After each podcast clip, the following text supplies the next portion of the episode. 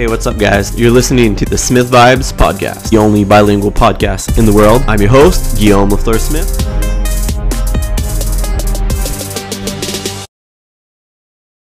Hello. Hello.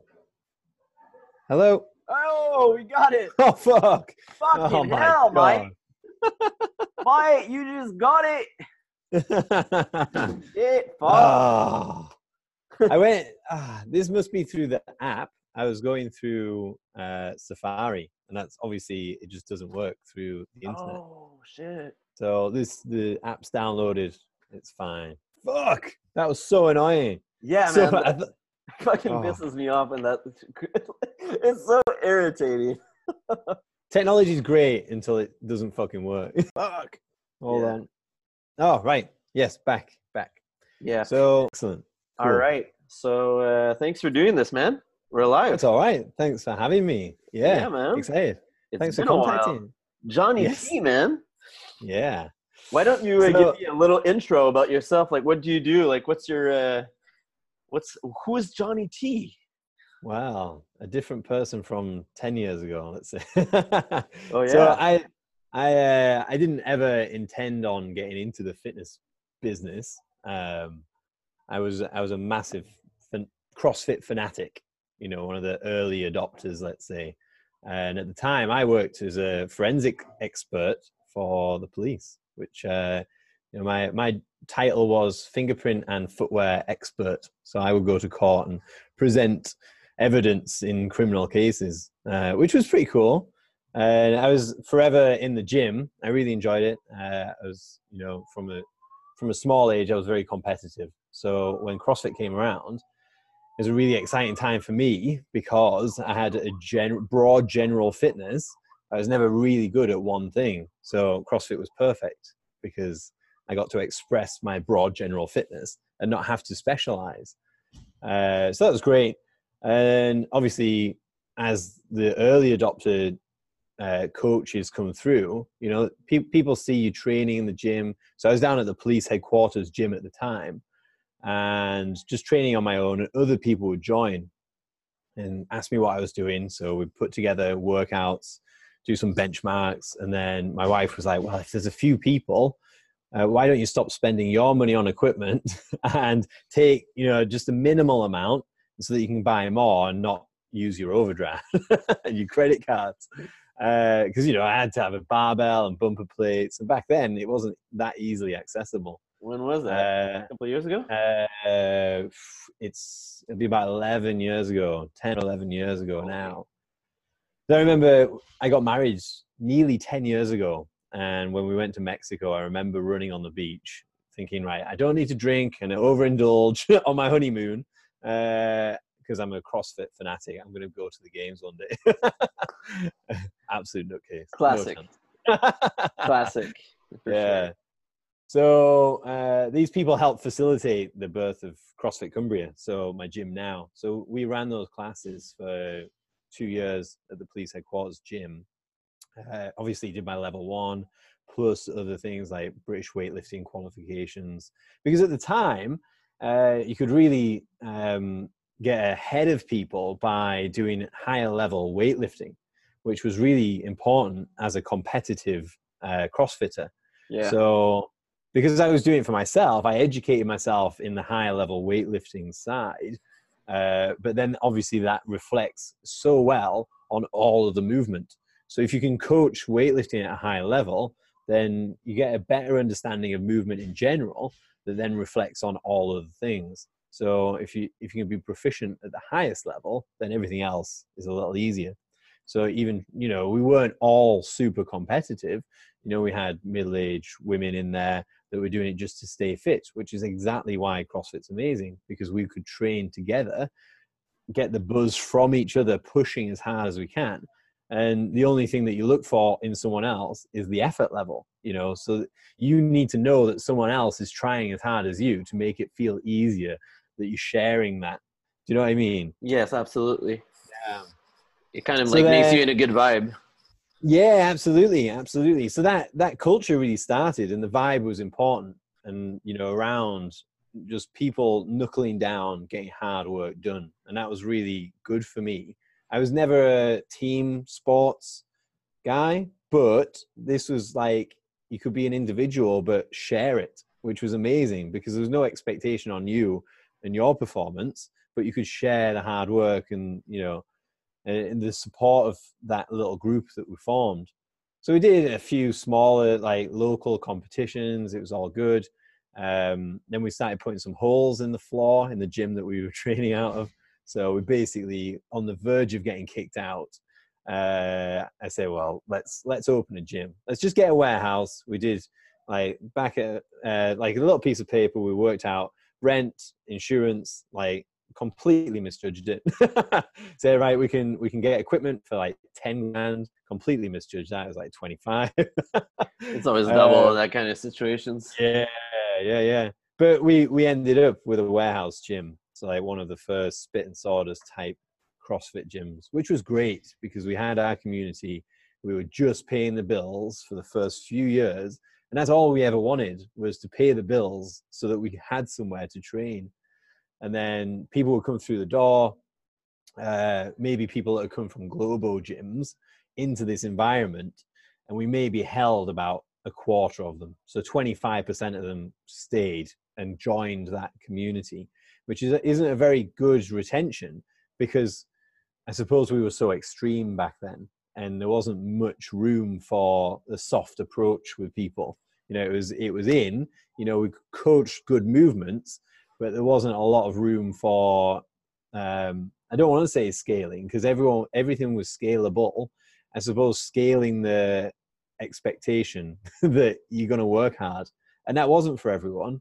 Um, but now, obviously, a few years along, um, I left the police, and my my wife was pregnant with our first child, and I thought, shit, well, I can't work full time and run a gym and have time for family. So I need to make a decision.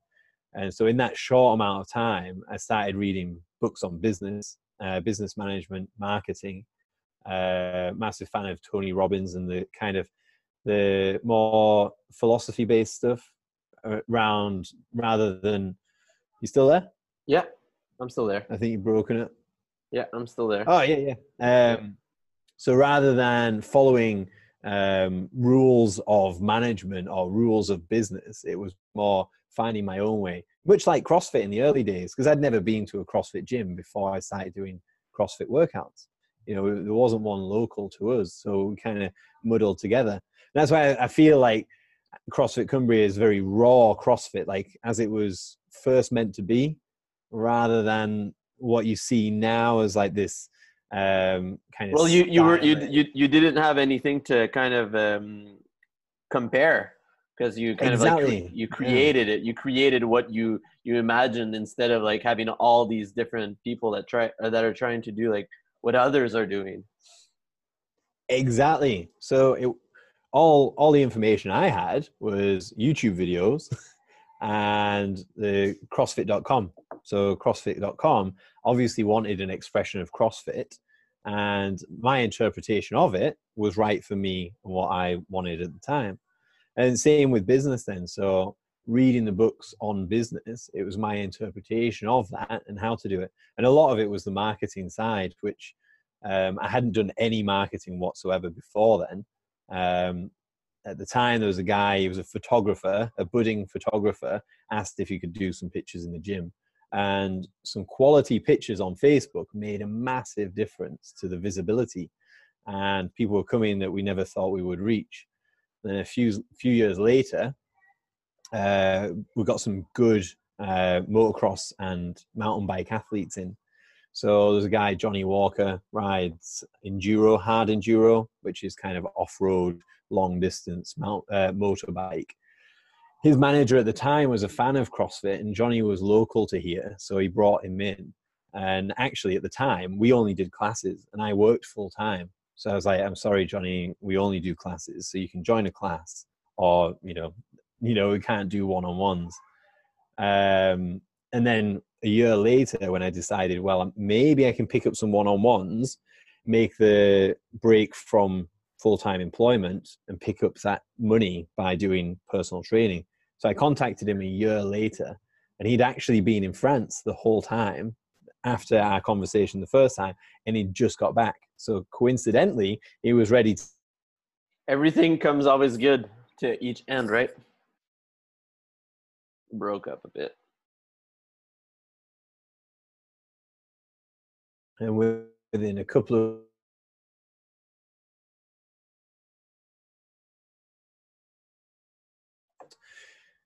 I suppose add credibility to CrossFit Cumbria in a small niche. But what I found was that marketing that didn't necessarily help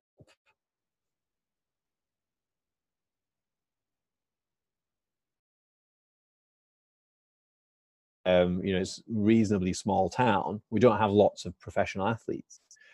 But what I did find was that on Instagram and Facebook, we were reaching people all around the world that were liking and commenting.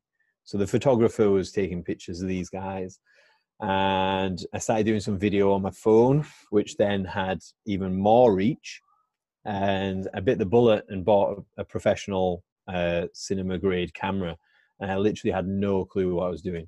uh, so I thought, I'll, your I'll videos are great, man. Like your videos are really awesome. They they stand up from what's what's already online, and um, there's not many people that get out the content that you do, and even more with like more of the mountain biking aspect. I mean, um, I think there's a big misconception on what is uh, strength and conditioning training for uh, mountain bike athletes, and probably even yeah, more for the yeah. endurance people. And um, I think that the people that are out there that have been doing it for years um, are still using their old ways because they work. But yes, I think yeah. that's there's more and there's better elsewhere. Yes, yeah, absolutely. And we're in a, an age now where all things are free if you find it yeah. So you you can search and you can educate yourself. So there's no reason to be doing something that was written 15 years ago by a guy that was a PT and a mountain biker, therefore qualified him to be the best PT mountain biker. Do you know yeah. what I mean? PT yeah. for mountain bikers. So gone are the days of, you know, the yoga and sit-ups in the front room and then going for a run for fitness because we understand more about movement and strength and conditioning that helps all kinds of sport. So being able to visualize that in a video and people being able to see like some of the things, you know, we'll throw it in as like a, a specialist movement and it'll just be a bit of fun, let's say. Something that's quite visual so people can relate to it, to the movements that they do on the bike. The majority of the things that we do are general strength and conditioning. So GPP stuff that you know CrossFit's great for. Um, some time domain stuff, some less risky movements, so maybe not so much of the Olympic weightlifting, but in general, showing people, professional athletes, doing this type of stuff, and then being able to relate to it in the facilities that they're now training in. Because let's not forget that these gyms weren't around 10 years ago. You know, you couldn't do this type of stuff in a regular gym.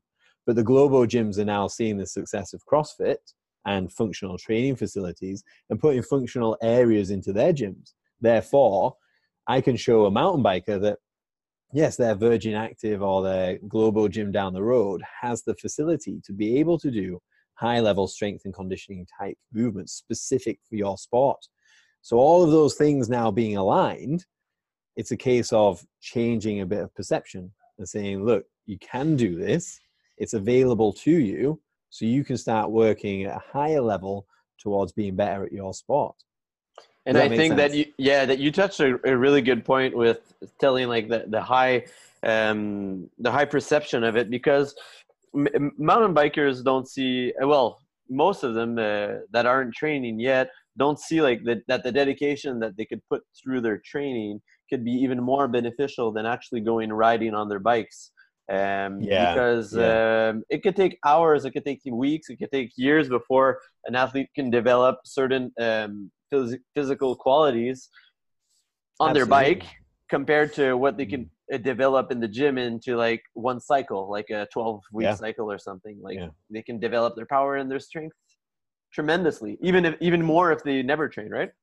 Yeah, absolutely. And yeah, a lot of these guys have never been in the gym before. So as soon as they start, the gains are absolutely insane. I wish sometimes that I'd never trained wrongly at the very yes, start. Yes. you know, I trained from 16 years old with weights, following beginner programs from Men's Health magazines, bodybuilding stuff, and like isolation, yeah. and then just fucking up with your mobility, and then exactly. like having having like a, not this, you, you can't even have that endurance, and you can't even have that strength because you're like exactly. lacking. Yeah, and this is exactly how I found CrossFit was that I was doing that type of exercise movement to look better and then in the summer, I do a lot of mountain biking, like not competitively. I suppose it depends what your definition of competitively is. I would race, but not very well. uh, but what I'd find is that in the winter, I could get bigger and I could get stronger. And then in the spring, uh, I'd find it really difficult to take that and put it onto the bike. So I was constantly battling against two elements, which was mountain bike fitness and strength or like bodybuilding style. So the winter that I did CrossFit and came back on my bike, I was like, shit, if only I'd have done this five years ago. And then you're like, yeah. I look better, I'm stronger, I'm more mobile, I feel better. And I'm now on my bike and I'm performing better than in the autumn before. So I'm like, actually, there's there's no downside to this other than the expensive equipment back then. That's that. But the development of strength of like functional training has a, a, lot more excitement into the training. So I think that people uh, think that they're less wasting times because they're seeing gains way quicker. Yes, absolutely. So it's important, obviously, that you're progressing, and this general physical preparedness is really good because you can see that constant um, gaining of you know, the performance that you're after. But you know, with the mountain bikers, particularly uh, the downhillers, we do some periodization in there. So you know, you can, as you say, if you dedicated the whole of the off season and you get a good periodized approach with the strength at the start, then you can see some massive improvements. That I mean, just from doing CrossFit, I made massive improvements over the winter, and I had you know the only periodization I did was maybe a squat cycle with a rest and then that was that. I'll start the next one and do some progressive overload. But it wasn't particularly for a season, let's say. So I, am curious. I'm curious about your thoughts about like downhill because um, I've been thinking recently that uh, the way the way downhill riders are are trained uh, or like how they should be trained is it's it's still a pretty short amount of effort. I mean, yeah, it's, un, it's yeah. under five minutes. What are your thoughts about um, long long aerobic uh, or maybe or even anaerobic training on a bike. Like what do you think about that? Like um, you think it's good? You think it isn't good? I'm, I'm i'm still not sure about it. On bike training? Yeah. So uh, yeah well there's there's so many elements that you have to consider and so many variables. So a lot of guys they'll see and in the early days of doing the program, the Fit4Racing program online, a guy was racing enduro, let's say. I know it's not downhill, I'll get back to that. And he only followed the training program and then came back. And he was like, Well, I didn't do very well at the race. I'm fitter, but I didn't do well because it's a, sk- a practice of skill as well. So if we like at the start of an off season start separating elements to focus on them like the strength foundations with intensity so you can build anaerobic capacity which will help strength gains as well but then work on the skill areas of downhill. It's still time on the bike but it's very purposeful time. I think the default for riders is i don't know what to do. I need to get better. I'll ride more but if they're just out for a ride, that might even be worse for them because they're not doing the purposeful, uh, focused training. So, a particular element, it might be turns, it might be dropping, it might be jumping, it might be confidence in a particular area that they're not then doing. They're just reinforcing that they're unconfident because they're going at a 70% pace. Do you know what I mean? Yeah. And it's kind of like um, they're, they're only, they're only uh, using energy that's that's all you're, yeah. they're doing. They're only spending energy. They're not increasing anything. Exactly. They're just okay. Um, it's like going for a walk for, for yeah. a CrossFitter. Like yeah. you are you are doing a sort of activity, quote unquote, but it's not doing anything. Well, it's like it's like fun- functional riding. so are you exercising or does it have a function? What yeah. what is the purpose of your ride today? And I do like these guys love riding. So yes, go out, do a long day enduro if you're a downhiller. This isn't going to be bad because it's it's nice to get out on your bike, you know. Yeah. And that gets you miles that aerobic. Yeah, but that aerobic capacity doesn't necessarily reflect well on race day. It does build a good foundation because there's a lot's going on. So to be generally aerobically fit, you can cope with you know a little bit more of the the walking around, there's the you know uh, checking out the course, uh, doing practice runs. You know they are reasonably long days, but when it comes down to it, it's your speed, power, mobility, lactate threshold, able to a very short amount of time. Yeah, so it's very intense. And so being able to separate your training from the aerobic side and be replicating, but to an extreme, the stress is on the bike, then you're only left with uh, your actual skill set. So you're eliminating then any kind of variables from your physical ability. So you're left down to how skillful you are. Does that make sense? Oh, totally. And I so think that, that I mean, yeah, and I it's it's weird because I still I still see many many mount, downhill riders that are jumping from one sport to another. Like we've we've seen recently with enduro, and uh, yeah, and um, I think that affects it big time. Yes, absolutely. Yeah, I mean the the bike control and uh, your ability and skill set. I mean, it's primarily a skills based sport. I'm not saying that without strength and conditioning you can't win a World Cup. You can. You absolutely can but what I'm saying is, if you are in the gym, if you are spending time, why not just eliminate that variable?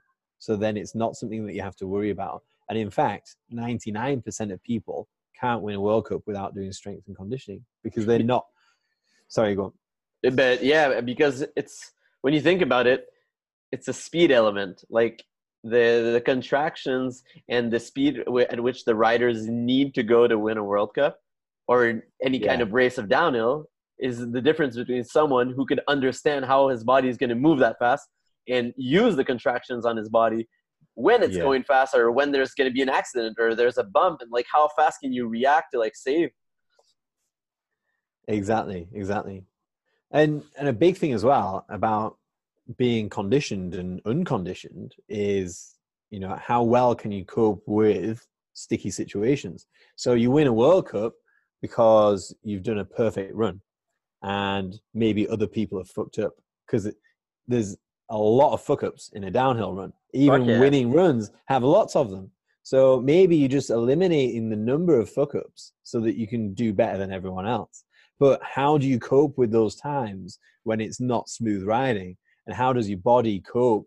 And how are you able to get out of holes? You know, you have a crash, you come up, you're still scoring points if you can crash into a tree and then continue riding. Do you know what I mean? Yeah. And then you can still ride the next three races because you haven't hurt yourself really badly because you're strong and you're able to take impacts.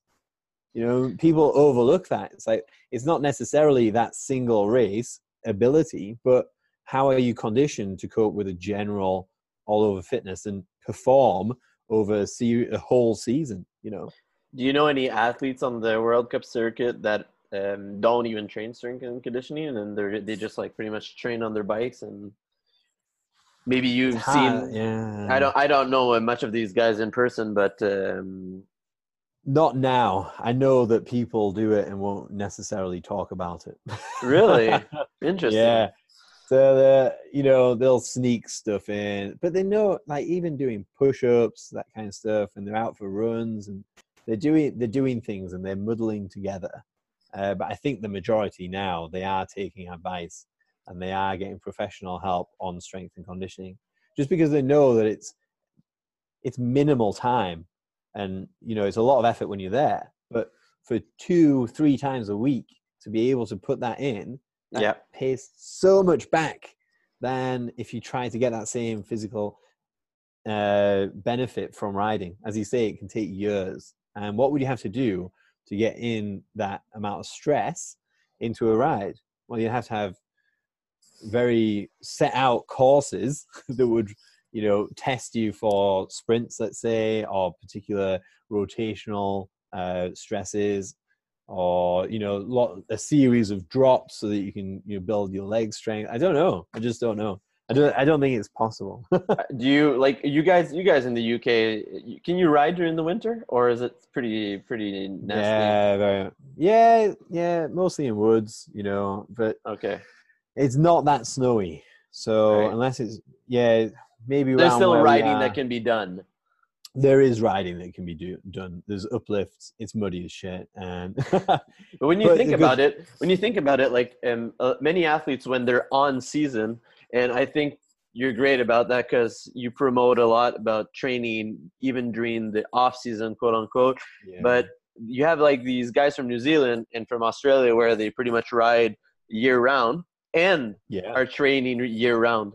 So those gains that they're making during that off season are still yeah. continuing compared yeah. to like maybe places like Canada, like myself, and maybe the UK, where riders during their on season where it's really nicer outside, they'll be like, oh well, now it's nice, so I'll I'll, I'll ride more. It's just like if yeah. you're training more during the year and not training at all during that off season, where you can find huge benefits on many spectrums. Either on when they come back at the end of their season, they don't start from nothing, and yeah yeah, only on exactly. like how it raises testosterone levels um, how like it stabilizes some muscles and just like keeps them awake and activated and i yeah. think the word needs to get out.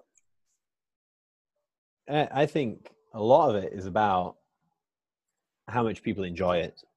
And say Training, the guys from New, yeah and and riding. So let's say the guys from new zealand are they particularly doing better than the guys that don't get the opportunity to ride as much as them? Mm-hmm. well no and is that because it's just a way of life and that they ride continually?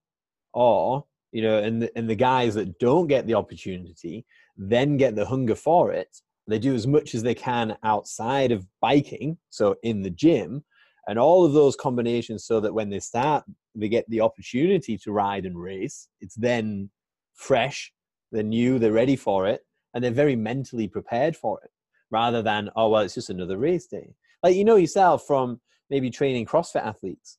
You know, the guys that compete every weekend because they love competing, are they the guys that win the competitions? Or is it the guys that select competitions, get ready for it, and they have a training plan specifically for that? Do you know yeah. what I mean? Yeah, definitely. So it's like kind of. I mean, you have to make choices, and you have to make smart choices. It's it's all about the the long term when you think about it yeah just the absolutely. word the word from coaches need to get a little bit more out and um, athletes need maybe to be less trying to coach their own selves on thinking what's best for them. That's a big issue. Yeah shit yeah absolutely. I'm so variable about that and it was always it was always the debate about uh, catapult and triple extension in weightlifting and then you saw the best weightlifting coaches and they're like what's the fucking difference? And it's only the lower level guys that have these debates about what's best. And the reality is what's best is what's best for the athlete. And there are so many variables that you can't box them into a particular area and say right this is best for everyone. And what's best for a guy that's in new zealand might be riding. No periodization maintaining some strength and conditioning. What's best for someone here you know you flip those around and you might have complete adverse effects and ruin both of their careers in riding because it doesn't suit their personality and what they expect from pursuing a career in downhill mountain bike racing do you know I, what I mean? Yeah, I definitely. And I, am wondering if you like um, the challenge, like compared to other sports where strength and conditioning training has been implemented for years, like football, baseball, um, hockey. I don't know all these sports where the guys like know that putting their feet in the gym is gonna make a substantial amount of difference on their on the ice or on the field where yeah. opposed to other sports maybe more individual sports like like like mountain biking like personally i like the challenge like that's yeah like it's, it's like all new right yeah well, it was when when I first started coaching CrossFit. It was that challenge for people's perceptions. Like an everyday person can train CrossFit, do strength and conditioning, and focus on r- raising their performance. Yeah. And so that same thing is now in mountain biking, and I'm trying to change perceptions there. So, you know, I posted a video on Pinkbike, and half the comments are, if you want to get better at riding, ride more. And you're like, yes, right, okay. That's like the standard thing. And you can guarantee that a lot of the comments are that. And I just don't, I don't even respond to them anymore because that is, that is something that, yeah, yeah, that, that is their belief. And if they want to continue riding and not spend time in the gym, then that's fine. They, they can do that. Um, but to try and change someone's perception of strength and conditioning the other way, you know, like don't be like, no, don't spend time in the gym. I'm saying, well, you don't come to the gym. You know what I mean? Yeah, I think I th- I have this kind of um, thought into my head that it the training is going to become a bit like skiing has has become like the the, the ski yeah. athletes like you you you you're starting to see like all of them are are training in the gym which before yeah. would be like half half and now they're yeah. all they're all in the gym i think that biking is going um into that direction yeah it's an exciting time to be in it because yeah. there are there have been uh strength and conditioning or fitness coaches uh quote unquote for those that are listening and not watching uh fitness coaches around mountain biking and in the short time that i've done it publicly, let's say, and I have a brand around that, there's been a big shift. And I'd like to think that I've influenced that shift.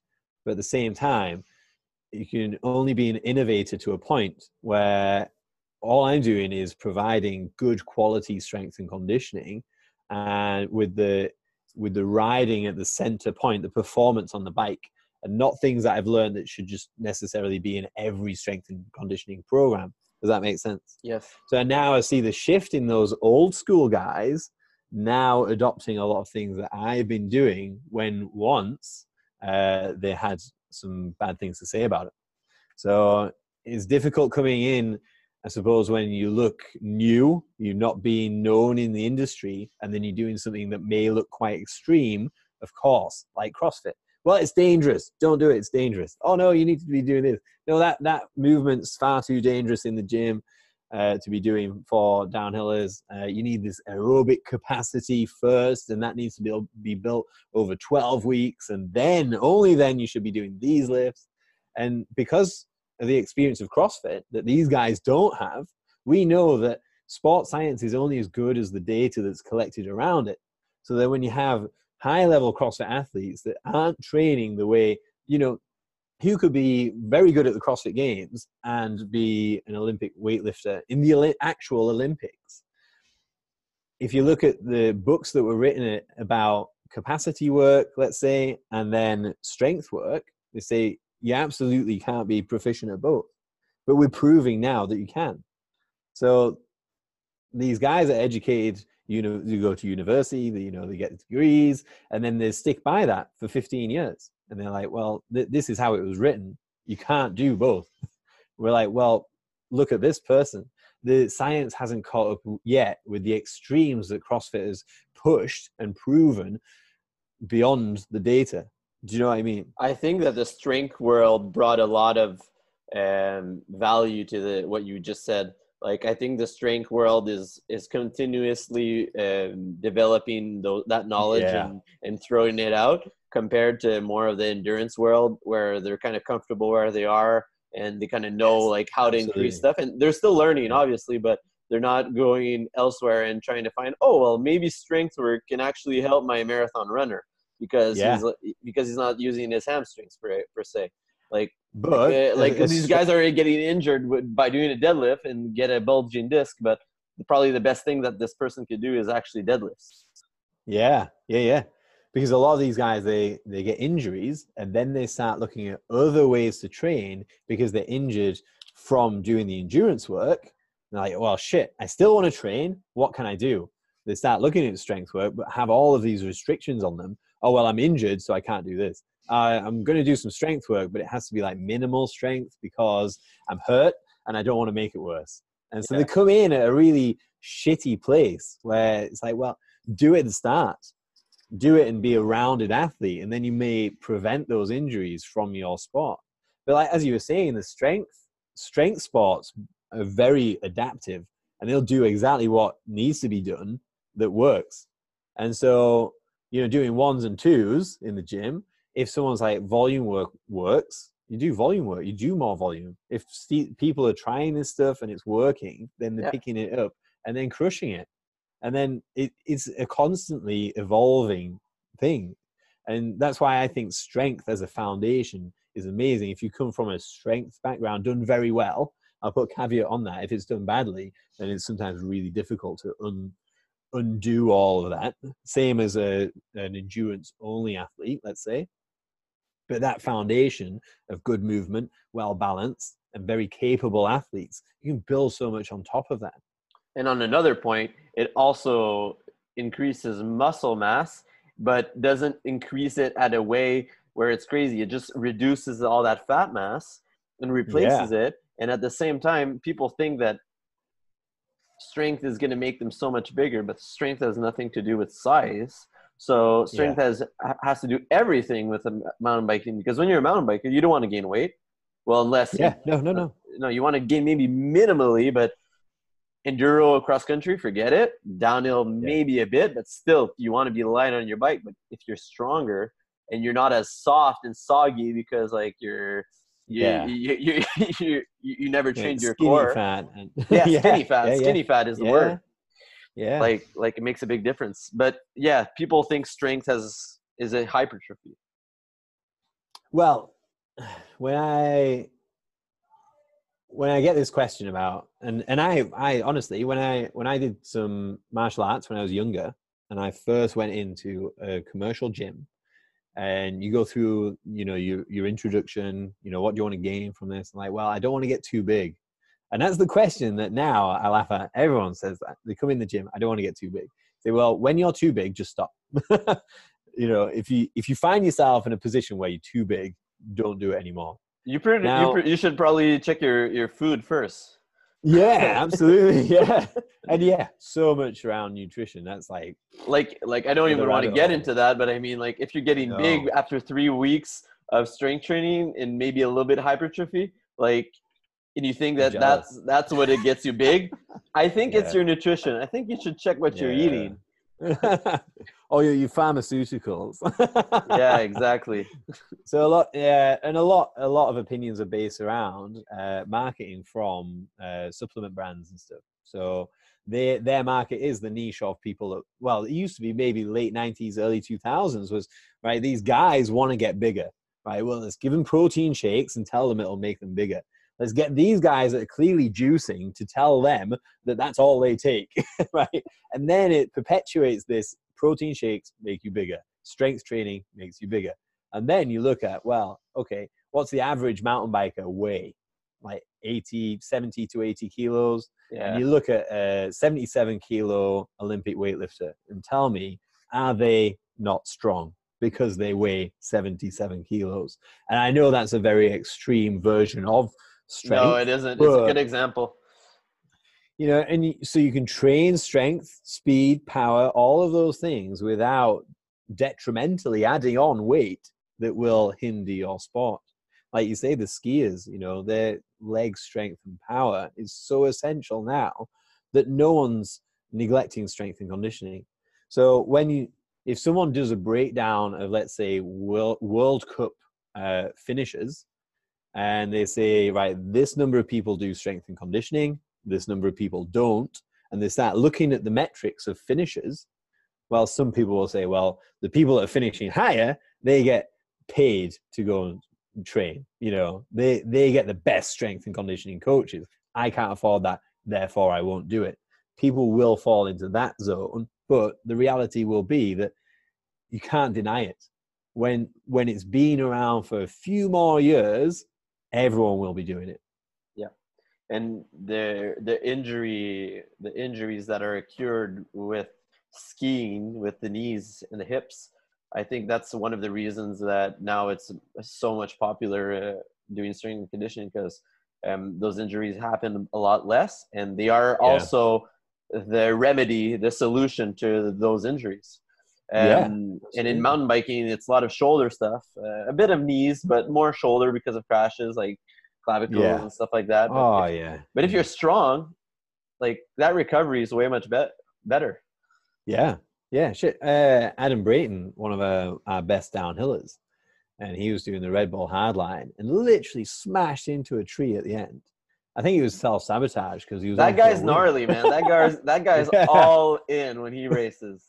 Hey, I'll, I'll, be honest. He fits so well. I couldn't have picked a better rider to come in to kind of fit with my principles of training and kind of show them off as this guy from mountain biking rides like I expect you to train. and well, so putting he, them together. He looks all in. I mean, he looks like somebody that works hard, but at the same yeah. time is very coachable. Yeah. Oh yeah, yeah. Yeah. Which is it's bugging. He's doing the best. And actually, Adam came from a very endurance background. So he was addicted to Strava and was just doing hundreds of miles on the roadie because this is like some guys told him to do that. Oh, all I do is go on the road bike. This is like three years ago, and he had he, he came here at the start of the season but during the season, he ended up getting better performances, even though we were training in season. He didn't have an off season with me. It was a, he picked up because he came with Jonny Walker. He's like, you know, Jonny was on at him. You know, you must come and try this, and he was like, no, no, I'm happy doing my thing. And then when he got here, just before the start of the season, is he had the best season of his life, and he'd been riding for like ten years professionally. I saw an old, old, old video of him when I used to ride where he would train all day, like literally yeah. train everything he could in a day. Oh man, yeah. Well, his uh, his dad was a military guy, and he and he's a very hard worker, and he takes no shit. And so, if you're not working towards being better, then you know you don't deserve to be good.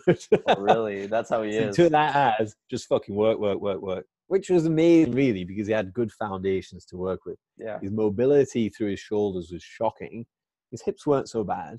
It's all getting a bit better.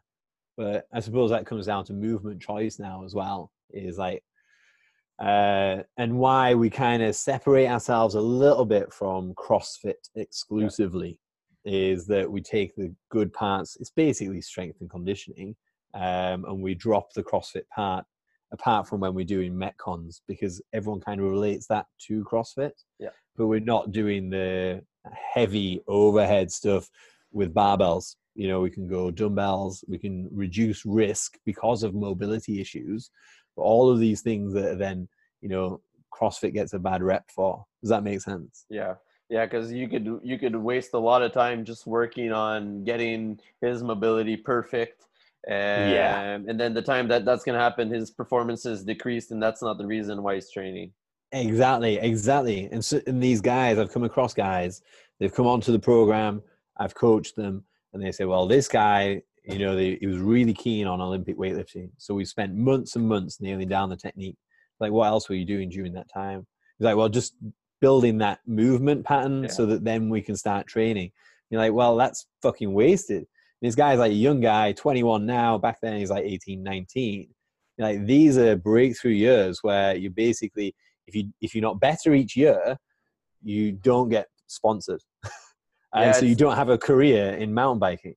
Yeah, so uh, it's, a, it's, it's, a, a big di- it's a big difference between the general population. Somebody that hits in your gym and like has mobility issues and like like needs to work on their hamstring mobility, hip mobility, maybe a little bit of shoulder flexion. Like you'll do that with them and it'll take six months and then they'll be training it'll be perfect but yeah, any, yeah, any professional athlete or or aspiring professional athlete such as mountain biking which is a sport where you you can't do for i i think a long time well yeah. you need to put all all the money you can on what you can do right exactly and the time out of that to build foundations then is time not on the bike mm-hmm. and it's time not training towards being better on the bike yeah. And so this is why I think Fit4Racing, my uh, my sports specific brand, let's say, uh, is becoming more popular because not only are people more familiar with this type of training through CrossFit and functional facilities that are out there, but it's the amount of the, the small amount of time that you need to do for a massive impact where traditionally these guys like your uh, office workers that could only ride at weekends that have to go to a gym because they live in cities and they can't get out on the bike anyway yeah. They're like well these professional riders get to train all day every day. Well it's wrong you know they don't have to train all day every day like adam used to maybe. Yeah. More is better uh, better is better. exactly exactly. So these guys now get the opportunity to do the same time in the gym as these professional riders to get the same amount of the physical benefits of that strength and conditioning training and then go out at the weekend and absolutely crush their friends and that's really important to them yeah. you know? And these and so professional that, and these professional athletes that are that are saving time can use all that time saved where they used to train all the time to work on recovery and on nutrition. And their Which, brand. Yeah. each person is their own brand you know? And now yeah. instagram and shit it's really important that well you know from crossfit too it's not necessarily the best performing athletes that get sponsored you know it's the most appealing the people is it that, still like that in mountain biking yeah, like that in mountain yeah, biking? a little bit, a little bit. Yeah, I'm not. not I'm not too much aware of like the, the the the value of the athletes anymore. I'm. I, I'd be curious to see numbers.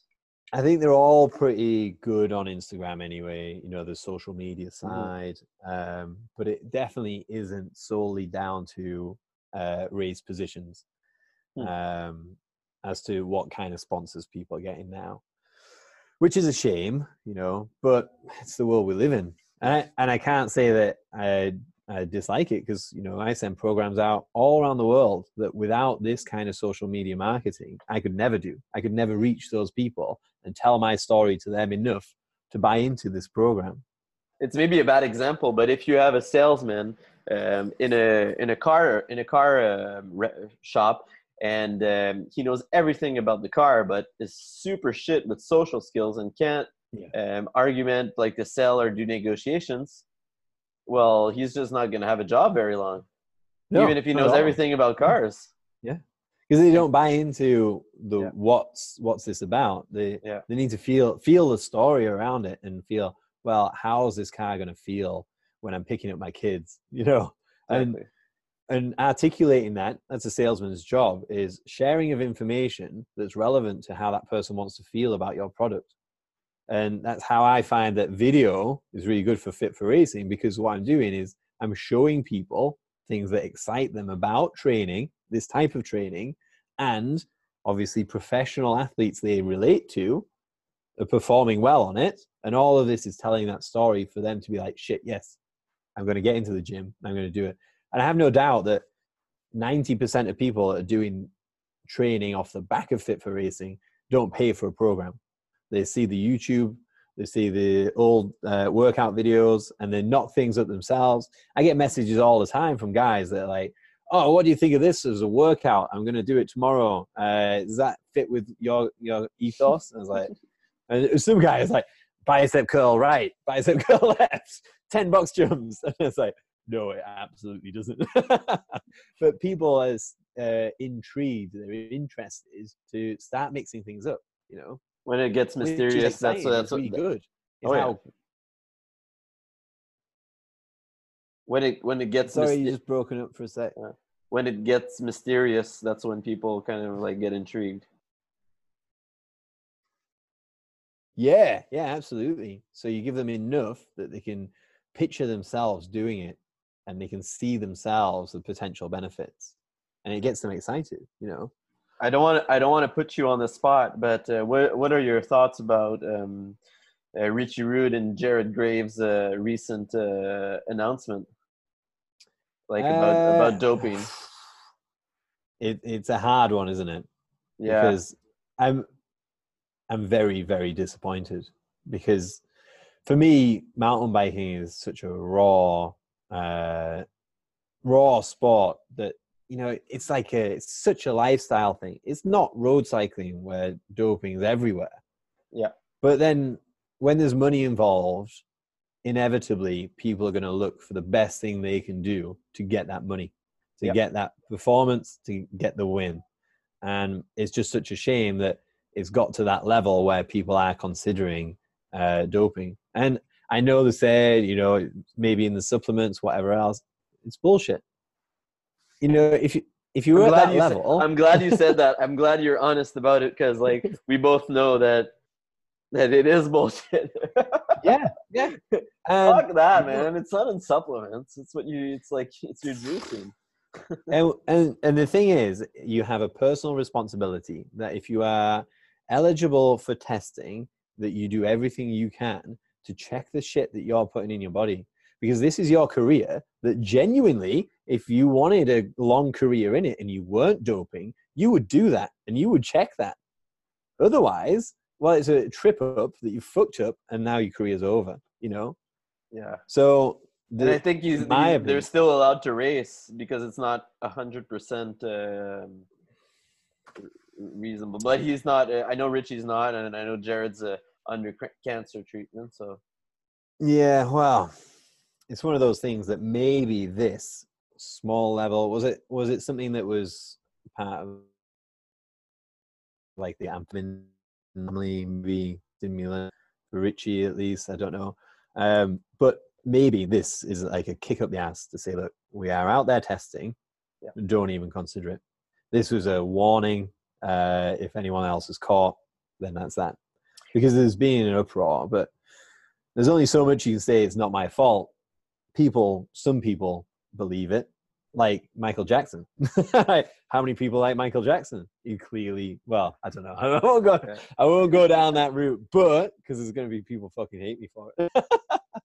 but you have to look. Like I used to give evidence in court as an expert witness, and I used to explain why things were um, not. Eh, I used to be able to give opinion evidence as an expert in my field.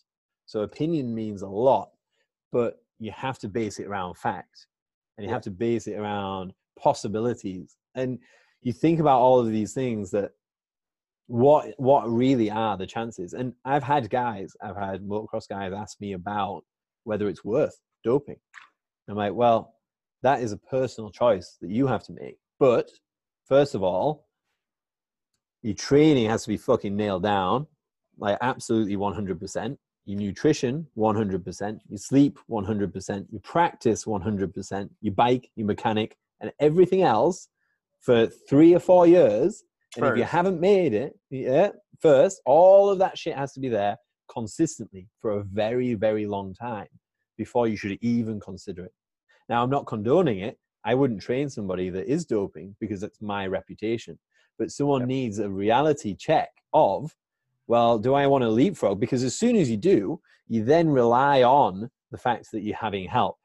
And I know coaches that- I know coaches that make contracts to their athletes that if the the athlete is doping, uh, they are not responsible, and the athlete has a has a a pay up to the coach because it affects in some part the the coach's uh, reputation. Are you still there? Did you get that? No, no, I missed that. Go on. I, I got the contract. Yeah a so, payout. so so like the, the athletes need to pay out the coach um, if the the athlete gets caught doping and yeah, yeah. because it has something to do with the the reputation of the coach like did he know did he not know like like nobody's gonna fucking care what whatever is told but that contract on the on on the other hand shows that the coach is responsible enough to like okay well if you get caught well Yeah. it's my fucking problem So I think a lot comes down to the coach because traditionally the coach would be the one that would supply. they would have the knowledge that the athlete doesn't around. And you know, big teams, big money, big investments in getting around uh, checking, so testing. And you know, Tour de France, it's it's there. That's at the highest level, but it trickles down, and you know, people are desperate, desperate to win. But if you're that desperate, you know, and it's that choice. It, I think it's because it seems so easy to access and do it with a small possibility of being busted. So when you're weighing up the risk, some guys like, why not? I know other people are. They're bound to be. I saw that guy finish the race. He's clearly on something. You know, I, I train hard, but then they don't they don't think of the consistency around the training and the nutrition and the sleep and the practice and all of those things that go in. And maybe, maybe then, if they consider it and they've done everything else, I would say I can see why. But until that point, absolutely fucking not. And even then, if someone came to me and said, right, I've tried all this stuff, I did exactly what you said for three years, now I'm going to be doping. I'll be like, see you later. Maybe you just didn't have the genetics for in, it. In the U in the UFC in the UFC, there's this guy uh, Koski something. I don't know. He's he's he's catching everybody, man. He's like he's like putting the needle and through like every little fucking thing um, they can get. Like so many fighters are getting caught. Like yeah. they're they're scared the shit out of him. He kind of like he's like like the the monster, man. He's just like and you need somebody like that into every sport. Yeah. And you need to be brutal about it. Mountain biking big consequences. Now, yeah, because mountain biking now is not at a point where everyone is doping. So fucking cut it out because the consideration in the future is how far do we want to go? Like, let's face it, CrossFit, right? I'm not saying that everyone's doping, but people are. So people are getting caught selectively. But I think that CrossFit, the CrossFit Games, they they don't have a blanket testing for everyone at the right time to be able to catch people because they don't want to catch everybody that's doping because yeah. you know they have an image that they want to protect. So if 50% of guys got caught, like 50% of guys have been doping in the CrossFit Games. Uh, Rich Froning was caught for doping. It basically destroy the brand, so they yeah. don't want to do it. And I think that's why they're changing their brand a bit to more CrossFit Health. To yeah, bring it yeah. to bring it to bring it on to if ever these athletes that promote the sport get caught, well, at least that's not their primarily focus, and it's more of the health aspect. Because it is think, it is think, two different things. Absolutely, and I think it just got out of hand with the success of the CrossFit Games. It was supposed to be a, an expression of fitness, a, a festival that then got really popular, and now it's its own thing. It's its own demon. That Glassman should have cut it out years ago. You know, around about the time when I was following outlaw CrossFit, and it was weightlifting five times a week. Man, I did that. I did that. Did you? yes. I fucking. You know how fucking awful it was. Oh my god, my like. That's how I injured my back and my shoulder. Yeah, yeah, yeah, yeah. fucking well, small off front well, I think I think it was I think it was good, but I don't think it was good for me. I think it was uh, a little too yeah. much for uh, my ability to recover and uh, level of fitness. Yes. Me too. Me too. but at the time, I was like, you need to be a better weightlifter to be good at CrossFit. Yeah. So there you go. And we were doing that. And some of that reflected on the classes that I was coaching and programming for. It was one of the, coolest time, programming, though, at the time. Yeah. I really like that shit. Yeah. Yeah, yeah. I like, like snatch, like, like like snatch, then clean from blocks, then back squat, and then like Amanda. Yeah, yeah, yeah. Something like that. Like not yeah. like like this little workout that'll like keep you chill. No, no, no. Fucking Amanda or Elizabeth. Like one yeah. hero workout a week at least. But it's like the principles of like Russian weightlifting in China, you know, where we'll start with a thousand weightlifters and we'll have five at the end. And what what was his name? Uh, Ru- Ru- Rudy? Was he called Rudy? Is he is he still on? Is he still doing uh, a lot of things? I, I haven't followed his stuff for a no, while. I haven't seen for a long time. He's out. Um, but I think he he just was determined to get some really good athletes at the games, which was great. And everyone else, if you didn't cut it, well, you're out. Don't bother me. yeah, know, he he's pretty. So he's pretty. Um, like uh, how do he's pretty stubborn uh, kind of guy. I think he has his own style. He's a bit of an asshole. but that that is a big appeal, you know, yeah, for yeah. guys that want to put in some work. You don't want to have any like fluffiness, you know, yeah. just straight to the point. If you can't hack it, fuck off. you know, and I liked that at the time because it was, you know, it was weightlifting at high level. It was testing me. It was making me uncomfortable. I was getting really strong, but I just could not sustain it. Yeah. You know, and it, and this is the story of CrossFit for a lot of people. That and with no it, coaches too, like nothing, nothing like you, you you can be doing like this this squat cycle for like a X amount of time. Are you still there? Are you still there? Yeah, you could be yeah, doing you can do, be doing this squat cycle for I don't know how many weeks and not necessarily doing it perfectly because you're like kind of like you don't even have a coach telling you like oh you're having exactly. that pelvic tilt uh, every yeah, time yeah. you squat or like that's why it's exactly. not increasing. So and so round about then, so I think the point of that was that uh, Glassman should have cut it out then, you know, and said right I'm going to sell CrossFit Games to Reebok and they can have it because this is not what we wanted it's an expression of what you can do whilst training sports um, CrossFit, but for longevity, it's not cool. Yeah. And I think he's always been uncomfortable about it, but it's catch 22. How much does the CrossFit Games support the growth of CrossFit itself? Is it now at a point where he feels like it's gone too far, or CrossFit's self sustainable that they can afford to separate? Because I think that's inevitable in the future. Or yeah. they just revamp the CrossFit Games and they they change it all. Yeah, and it's, it's like two different kind of brandings. Yeah, exactly. It's like, and and the reason I I opened another gym, so I have CrossFit Cumbria, and that's that's it. You know, that's its brand, CrossFit Cumbria. And we opened another gym, which is House Fitness, home of Rock House CrossFit. So we've affiliated because I absolutely love CrossFit and I like the principles of it. But at the same time, we want a brand that if CrossFit goes too far, we can drop it and it doesn't affect us as a brand. Right. Do you know what I mean? Yes. Because so you have the kind of this safety. I know this other guy in uh, Whistler in uh, British Columbia. He did the same thing. His his gym was called CrossFit Whistler, and he called it Opus Athletic, home of CrossFit Whistler.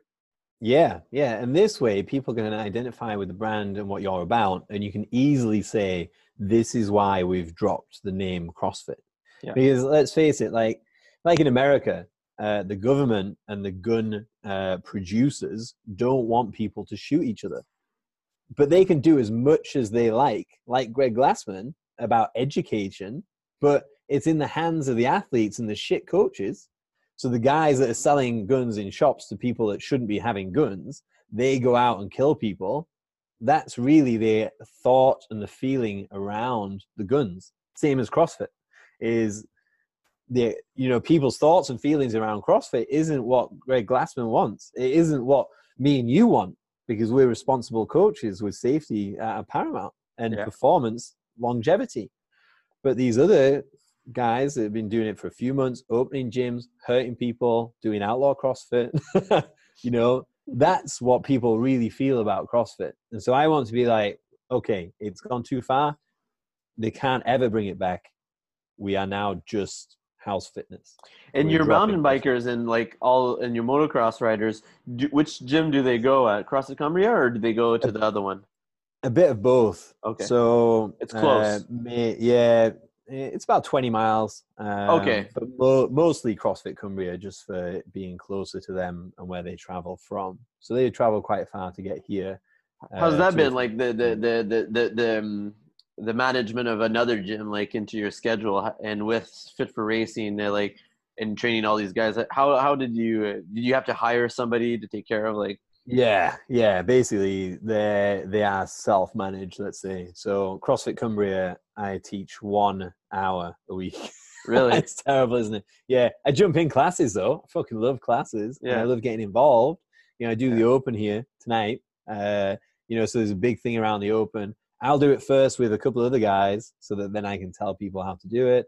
And my involvement isn't as much as I would like it to be, but um, maybe 12 months ago, six months ago, I had Fit4Racing. It was going really well. Um, and then I was approached by a guy that wanted to do health food because he has a successful food uh, business. And during those conversations, I was like, well, if you want to get out of the food business, because he was doing baked goods like breads and stuff, um, I was like, well, maybe it's better to do something completely different. And for me, going into the health food side, it was too much of an industry shift that didn't have much benefit to what I already had. So we decided to open a gym basically so that we could have an expression of CrossFit, yes. true CrossFit, um, kind of hit the floor running. So we've got no limitations around it because we both had things outside that were self, uh, you know, that they could support us financially. Yes. We didn't have any financial ties to make decisions around immediate gain. So all decisions are based around where do we want that brand, House Fitness, to be in five or 10 years, and whether that could be scalable into a franchise model or whether we just open other gyms with the same principles. Now that that's taking a little bit of time, so I coach down there twice a week, and I do a little bit of marketing around it.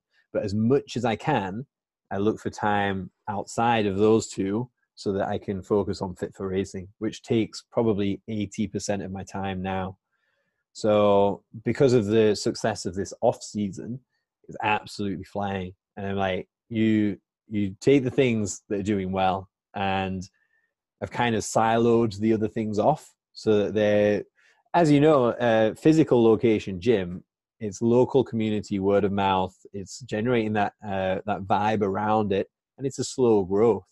Whereas uh, an online training program, you know, I can I can pay a Google analyst a thousand pounds uh, a month and throw in another thousand to Google Ads, and that might bring back four. And so you're like, well, I'll put in 20 grand and bring back 40. And these things, it can grow faster and you can connect. It's worldwide. Exactly. Yeah. And the pool of people is absolutely huge. You know, I first started doing the online program, like I literally have no clue what the market's like. I didn't do much research. I just thought the guys that I've seen in person, I know that they have been training shit until now. Yeah. So surely there's other guys out there. And for the first year, we had like 20 guys. Like, right, you know, we picked those up at the start of the off season. We maintained it over the summer, and those 20 guys kept it worthwhile. At the same time, I was doing a program called the 525 program, which was weightlifting. And so I ran them uh, together, and I, I was really swayed towards doing an online program for weightlifting that would be scalable. But then I thought, well, you know, there's Olympians out there that have you know more credibility than I do. How am I going to reach people and say, look, you should be following this program? So I actually dropped that after the summer when it started picking up again with the off season. And, you know, we peaked up about 60 odds then, and 60 was like amazing. I remember talking to, have you heard of Warrior Programming?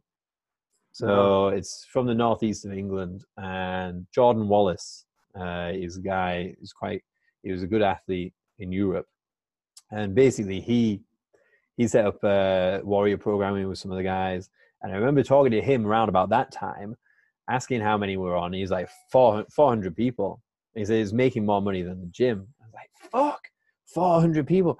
I don't think there's 400 mountain bikers that go to a gym like yeah. motocrossers. So that was like my upper end. That'd be a dream. So my focus was on let's get 200 i'm pretty sure we could get 200 and kind of sustain that. I I, I like so, the fact that like um, well we we we both coach uh, mountain bike athletes and that we are able to connect and share ideas. And there's this other guy that I'm talking to, um, same style as you. Um, he's uh, based off California. You might follow him. He's Dialed Health.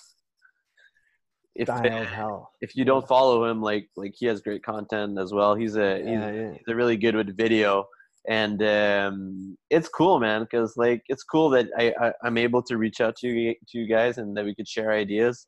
And i've reached out to other people in the sport uh, to share my ideas and try to yeah, have yeah. this sort of growth and had no response.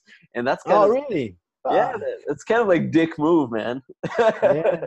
Yeah, like, yeah. Me, like like i said before um, for me everything is free out there now. You can go and find it yeah. and everyone everyone is their own brand. And how do feel how do people feel about you? And i don't want people to feel like i'm very protective of all my shit. And i'm not going to tell you about it because my shit is everyone's shit. It's not mine. It's yours. It's everyone's. You know yeah, it's just the way it's just the way you you express it.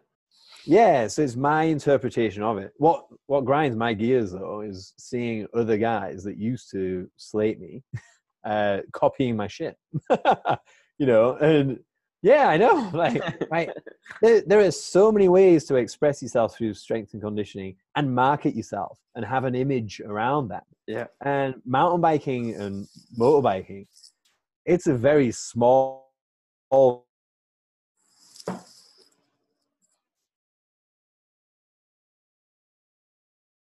same industry. Be yourself and have people feel about you the way you want people to feel about you. I'm sure they eventually won't want people to feel about them the way they feel about me because we're different people. Exactly. So find find everybody, Everybody has their style exactly. Yeah, and that for me is that I'm a very honest po- person. I'm very open, and it's easier for me to just tell everyone honest answers, not hide anything, because then I don't have to think too much. and I don't have to track back and think, well, what did I tell that guy and what did I not tell that guy? It's yeah. best just to be completely across the board. And if there's opportunities like this, it's great because I, I don't know how many people are going to listen or watch, but those people that do get a better understanding about what I'm about. And it's a really good opportunity to kind of say, look, I'm here. This is what I do. You get a feeling around that. And if yeah. you don't like that feeling or you don't like the principles, then that's great. That means that maybe I don't have to reply to an email in a couple of months because you listened to this and you got the feeling that you needed. And a lot of it is like like the programs themselves. I used to just send out a PDF. And then when it got over a threshold, it took less time to sit here and do a video and explain the program weekly than it did to reply to all of the questions over email. And now it actually takes less time to spend two days filming and editing full workout descriptions with technique movements every single week than it does to reply to all the emails really? if I didn't do it. Yeah. So then you think, well, this is the progression of the program is all I'm doing is try trying to get a, a time effective but better service. So it takes me less time, but they get more along the way. So it's like we hired KJ Sharp, nutritionist, to do a workbook that goes out on the first program when you sign up, all around nutrition and how to do that. So we paid her to do that because I get lots of questions about nutrition. And so we're now doing videos around race prep, um, what to do on rest days, mobility, and all these videos will fit into the program simply because it's taking me a lot of fucking time to answer all the questions individually. Does that make sense? Yeah. So you're you yeah. found a smart or smarter way to reduce yeah. workload by giving better content. But all of that then becomes public domain. So people get to see it and they will see it even if they're not paying for a program. And so that public domain stuff, you can either try and keep it all for yourself and say, right, th- this is mine and this is for people for, that pay for it. Or you can just be like, right, this is all of the shit right?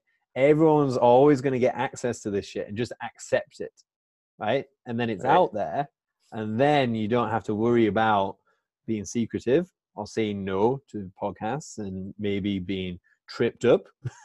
I mean, if you're concerned about being tripped up or busted or you don't want people to know about exactly what you do, then you've got issues around what you do. You know, you're not confident and you can't stick to your principles or you know you, you're not you're not au fait with expressing yourself and allowing people to understand the principle. Does I, find, I, I find that more that I give information, the more I get back. Yeah, yeah. The second absolutely. I don't, I don't do that. There's nothing. Yeah, and I feel, and we live in a world uh, where actually, it's very, very, very frequent that people just want to keep everything to themselves. So, yeah. Mm. Let's let's let's let's wrap this up, man. We've been talking yeah, oh, for quite sure, a bit.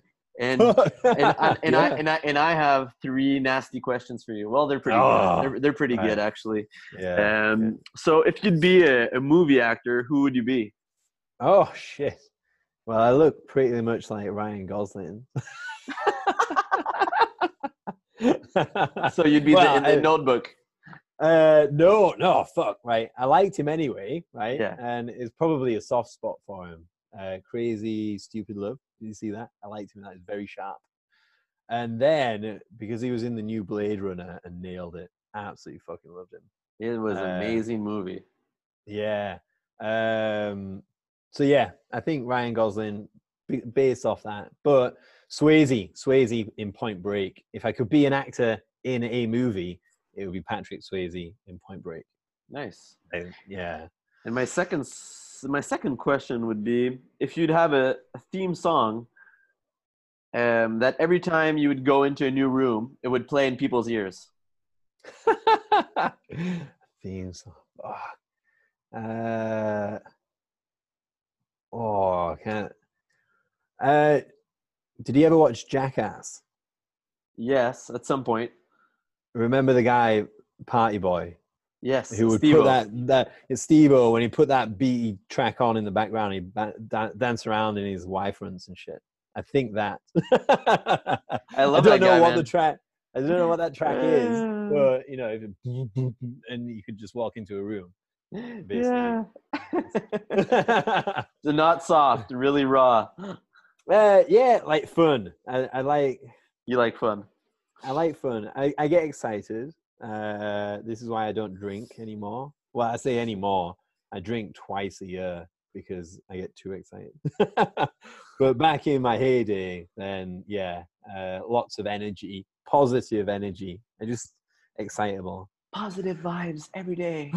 yeah, not like you know yoga kind of soft scent. I'm like like I don't know. I think that energy is really important when you train as well yeah. in the community in the gym. And you know yourself, like training with negative people really drags you down. It's hard, hard work. And oh, you know, I'm injured here. Ah, oh, yeah. I'm so tired. Oh, my back hurts. Oh, man, I was working till ten last night and didn't have breakfast. I'm like, I, I genuinely don't give a fuck. Like, if I didn't, I, if I, I remember. Didn't, I remember when I started doing CrossFit. Like, I was so interested in like, oh, what what did you do like workout yesterday, or like, oh, I did this workout, and I would talk about every workout I do, and everybody would talk to me about the workout they do. And like yeah. for the past two years, I actually don't give a fuck of like the workout I did yesterday. I don't give a fuck yeah. about the workout you just did, and I don't give a fuck. It was the hardest workout you've ever done. I just yeah, fine. You work I'm not out. Sure, I'm not sure I remember what workouts I did last week. exactly. I don't even know. Yeah, you know, and that, and that's it. You know, you come in, the energy is good, the vibe yep. is good, and now I don't need to go out and socialize because I socialize and I, I want it to be like a party and I want people to have fun and I want it to be risque. People not worry about swearing or being yep. inappropriate. Uh, I want people to be loose and raw. You know, like how uh, Japanese businessmen go out and get drunk with potential clients because it's very difficult to hide what's inside when you get drunk. I find the same with training. So through the years of training with people, I feel like I can see the person that they are when they're in the thick of it and they can't control their emotion around the uncomfortable feeling around the training. And the excuses that, come out or the, the reasons why or you know and all of that shit i think right, i know you as a person and would i want to work with you necessarily? And i think this you know in the future when we're employing more people you make them you make them go drink and then you make them work out. And then work out yeah. And then you see what's the best time. that comes out of him. Yeah exactly exactly but don't uh, i'm never going to work with japanese people because they don't want to see me drunk and um, my last yeah. question um, who's your favorite female athlete of all time could be crossfit it could be mountain biking female athlete of all time Annie Annie Thorisdottir. Really? Because she was on my level one as a she was like hanging out there. And I suppose for me, that was a massive shift in perceptions of females in performance and really? the hmm. different yeah because back then um, when you saw her she was very different she looked very different she was strong uh, but she had uh, I suppose, the mentality around training for CrossFit as people did around Olympic sports. And it was a big difference that CrossFit isn't just you go to the gym to get fit. This girl is here to dominate, as it would be for any sport that she's very proud of. This isn't a secondary thing to her that she's doing by default. She is a very proficient athlete to a very high level. And I think back then, you know, guys they came from different backgrounds, and I think she was quite pivotal, pivotal, pivotal to the opinions of girls feeling confident in themselves because they were very good at performance and a little less on the aesthetic side. So Camille was a very young guy, uh, but you know genetics they were different. You know she was super hot. She's starting getting a little bit bigger, but Annie came in stacked, basically those six pack abs and stuff, and and it did split a lot of people. Like, oh, that's fucking disgusting, and this and that. But you don't hear that as much now in the CrossFit community. So Not there were people, in, people in my gym then were like, "That's fucking disgusting." Now, like even the middle-aged women, they're in there and they're like, "That's amazing." You know, that's an inspiration, and they see these athletes in a different view. And I think Annie Annie was the first of the new breed. Yeah, that's that's that. Thanks, man. Thanks, man. I appreciate it. We had a All great right. talk. Yeah, I could talk for hours. Man, yeah. we could talk even more, two hours. But I want to keep this yeah. uh, short, and we we can yeah. do this again and um, start off through um, some conversations and get a little bit more deep into what we uh, what we just got into. Yeah, absolutely. I'm keen to do it again, man. And I wish yep. you the best of luck with uh, going forwards. And uh, yeah, I will see you. Are you doing 19.5 today? I'm not doing the open, man. Oh, what? I'm still nope. an addict. I oh, actually oh, yeah. said no. I said no. I'm not going to do it all the way up until the first workout. The first workout, and I was like, "Fuck! What am I telling my people?" yeah, exactly. I'm in. I've been traveling for the past five weeks, so like, uh, it would have been. I would. I would have been able to hit it up a couple times, but uh, yeah, yeah. Whatever. Fair enough. You got you got a really good excuse being over there. yeah, really good. I actually know because there's like a gym everywhere. Actually. Oh, really? Yeah, Thailand's great for training. There's yoga and training everywhere. Brilliant. brilliant. And Muay Thai. Oh yes, of course. Are you, are you practicing? No, but I see the people doing it, and those guys are not pussies. Yeah. Holy yeah. shit! People that train in Thailand are actually pretty legit. Like, yeah. people here, like I haven't seen nobody like be be doing half reps. Like everybody's like 110 percent Awesome. Awesome. Yeah. I was in like in Koh Samui, there there was like a bunch of Ukrainians. Um, yeah. which three were CrossFit regional athletes from um, Holy shit. Europe regional. Yeah. And um, they trained with no music and they don't talk. Uh, holy fuck. Yeah, they're just like Whoa. it was two two girls, one guy. And yeah. they were they were like I said I, I was talking to them and they were just like, sorry, training. Amazing. Do you remember me, Mikko Salo once famously? Yeah, same thing, uh, same style. Rowed in the dark. I tried that. Have you ever tried rowing in the dark? Rowing in I, the dark? Yeah, yeah. So we got a treatment room built, and I shut off all the lights, and I put a bag over the screen, and I rode as far as I could until I felt like I couldn't do any more. And I did about half an hour, and I came out. I was like, "Fuck!" But then I realized that I sped up at the end to kind of sabotage myself. So I came back the very next day and did it and got about an hour and held the same pace as I did for what I thought I was capable of. So there was no music, there was no light at all, and all you could hear was the erg going backwards and forwards. Honestly, it's like if you're ever into meditation or flotation tank. Yes, I am. I'm shit, gonna try that. Yeah, try that. Rowing in the dark. It's is yeah, I guess it could be anything. It could be. I I I, uh, I did the half marathon a couple of years ago. Yeah, how was that? In the dark? No, not in, not in the dark. with mu- with very good music and yeah, it was yeah. nasty, man. Like my butt hurt for days, and I can't even imagine those athletes that did the marathon, full oh, marathon oh, at the games. No, Fuck no. that. But try without any outside stimulation, then try something like that, and then you can really tap into, I suppose, control. Have you ever done like the one minute assault bike test, uh, where yes, you yes. You you constantly fight this battle in your head Like, am I going hard enough? No, I'm not. I can pick it up. And that's very fast. But extend that, row in the dark, and it's the same mental battle over a prolonged. How about assault bike for in the dark? Yeah, that would work. That would work. Yeah, assault bike in the dark. Just go and don't stop until you feel like you've done enough, and that's it. No, no timer outside. Nothing. Just try it. Actually, fuck it. I'm gonna try it. I'm gonna try that. Uh, I'll make I'll make a video of it. Right, assault bike in the dark. Right, that's yeah, one man. before before next week. I'll try and get that out on YouTube. yeah, man. All right. Yeah. Take cool. care, man. Right, anyway, we're, we're, going again. We're going again. that's what so, I say. Thanks, man. Yeah. Cheers, mate. I might come Thank up you. one day. Oh, that'd be amazing. Yeah. I threatened to come over to Canada, didn't I? It's not going to happen this year.